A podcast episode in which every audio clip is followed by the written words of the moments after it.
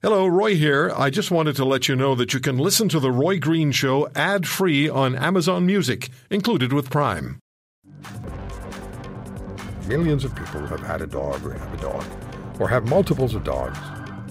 I've had one in my life um, virtually since I was, well, I was a little kid, I had a dog.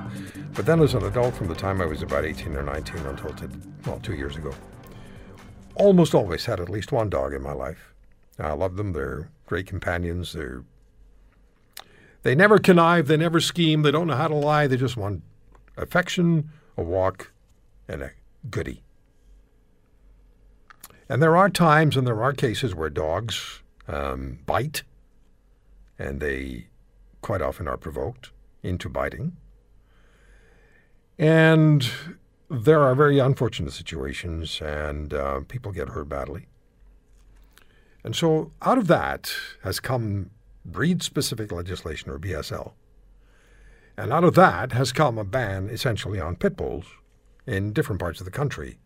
The problem is it's difficult to identify what a pit bull is. Now, legislation, and I'm just looking at it in Ontario, and you'll forgive me, please, if uh, in the rest of the country, but I'm sure you've had uh, BSL issues in your province. Pit bulls are the uh, the issue du jour in Ontario and have been since this legislation was passed. The current legislation was passed in 2005.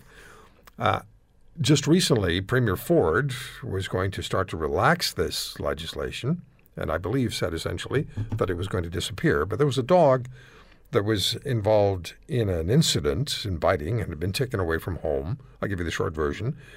Was allowed back into the home and then allegedly bit a 13 year old um, at a martial arts studio, and the dog's owner owns the martial arts studio. And maybe you've heard the story, read the story.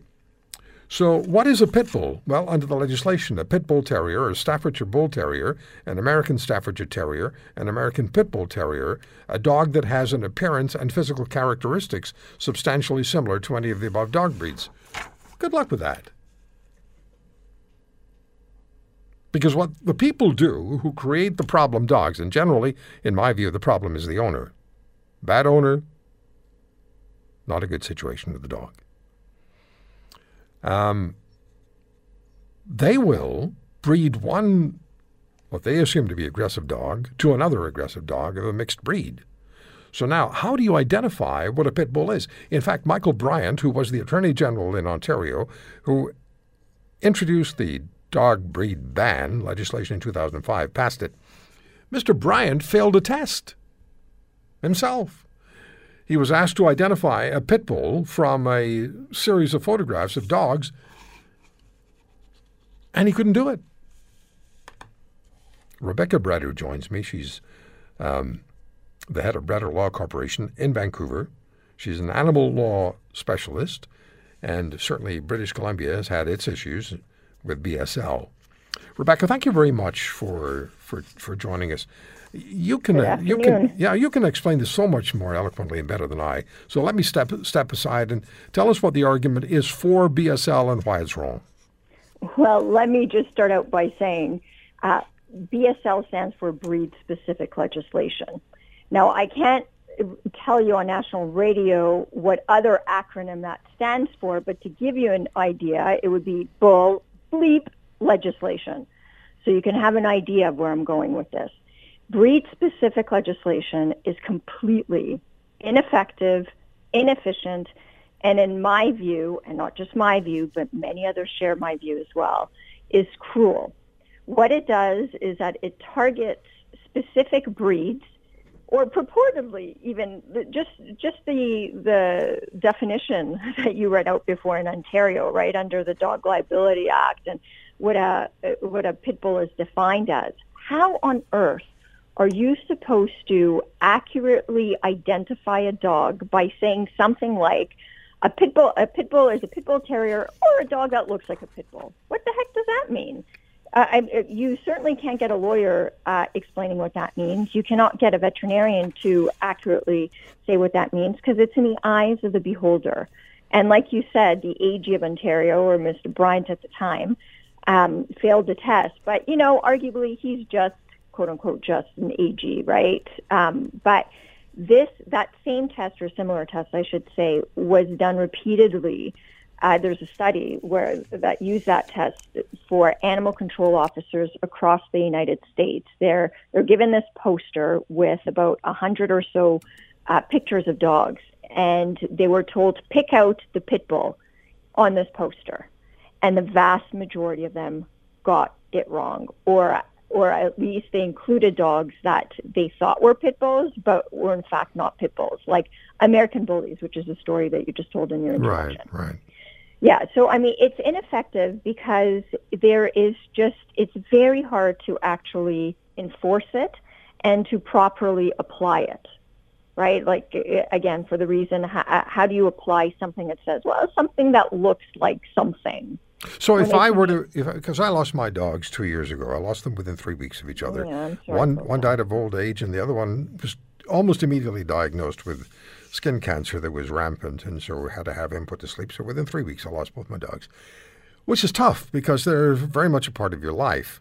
But how are you supposed to?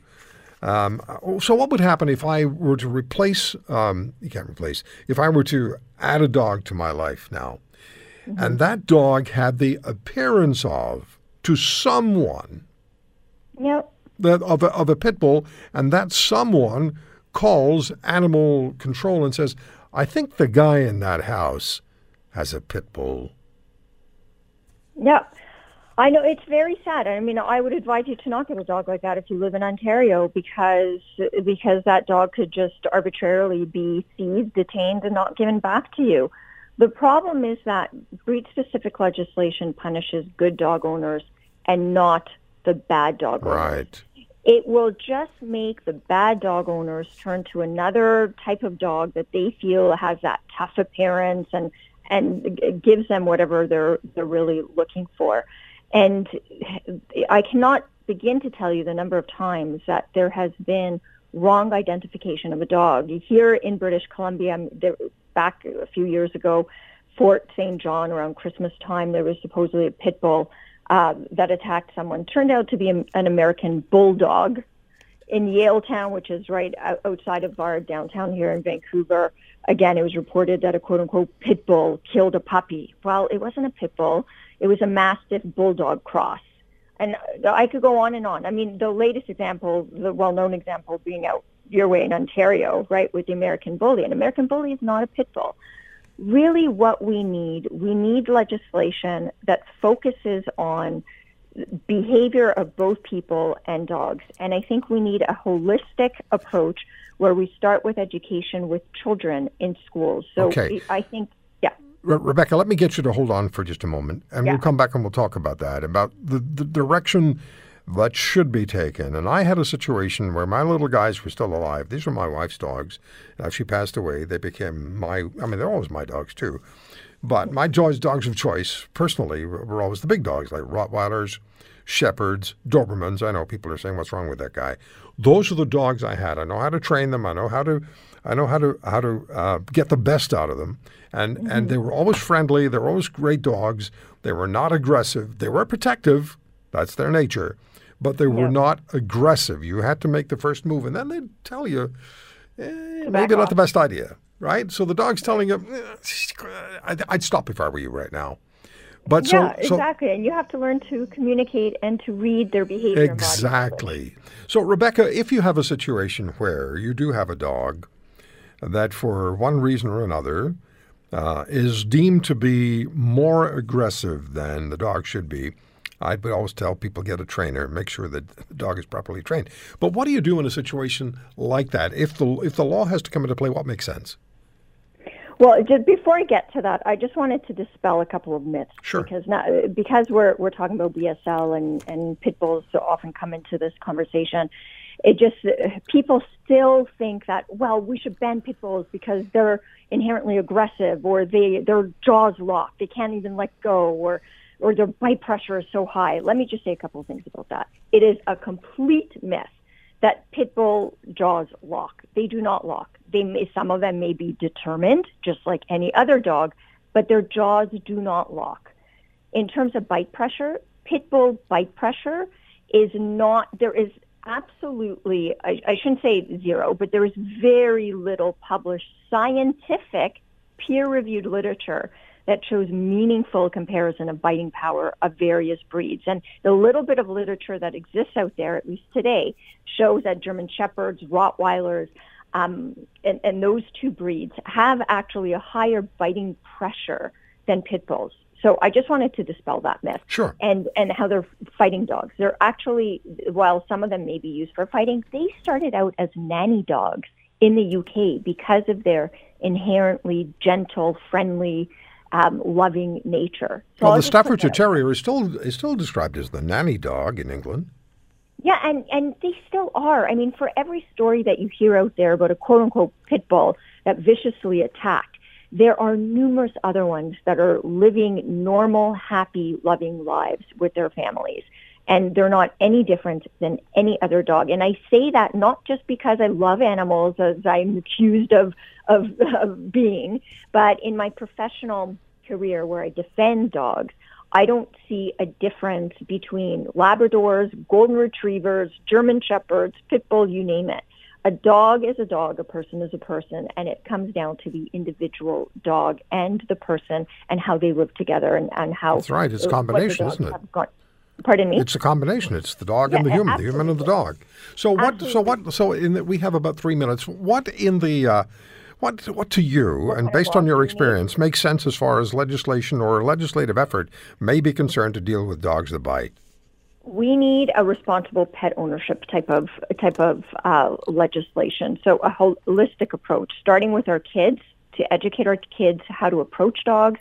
For instance, not to run up to a strange dog, uh, to always ask before petting a dog, to give dogs their space. But in terms of legislation, we need legislation that targets known risk behaviors and factors. So things like making sure that dogs are uh, neutered or spayed, because we know that if dogs are not neutered or spayed, their hormones can go out of balance, and that's when when trouble can arise. To target at-large dogs, so dogs that are running off uh, off leash in areas that they're not supposed to. Targeting neglect. This is a big one where people leave their dogs tied up in their yard for hours and hours and days at a time, sometimes for the lifetime of the dog. The dog gets loose, the dog becomes aggressive. So we need to target known risk factors and behaviors in order to prevent aggressive behavior, both on the part of dogs as well as people. This is a people issue just as much as it is a yes, dog it issue. Is. Yes, it is. So, um, and and it's never a breed issue. It's Absolutely never it's not. never a breed issue. So someone who uh, in in in in Ontario, what's the law in what's the law in British Columbia as far as BSL is concerned? What's that? What's the legislation say? The, there are various municipalities. We don't have BSL or complete BSL in British Columbia, so there's not a complete ban. But there are various municipalities that restrict certain breeds in in, in how they're allowed being kept in the community.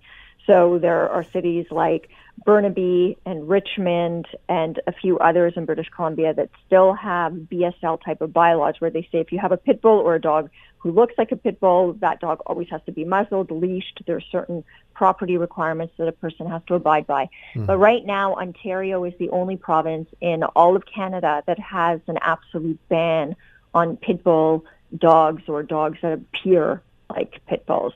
And the good news is that um, um, here, at least in, in various parts across Canada, the municipalities that have BSL type of bylaws are repealing them because they see and they've experienced how inefficient right. and ineffective it is to yeah. have them. Yeah. So I'm hopeful Ontario will do the same and come to its senses. Yeah, I hope so too. But you know, we live in a country where first-degree murderers are released or convicted murderers yeah. are released, only to kill again. Uh, yeah, but, but but let's ban the dogs. Let's let's ban the dogs. By all means, let's ban the dogs. If you want to hear more, subscribe to the Roy Green Show on Apple Podcasts, Google Podcasts, Spotify, Stitcher, or wherever you find your favorites. And if you like what you hear, leave us a review and tell a friend. I'm Roy Green. Have a great weekend.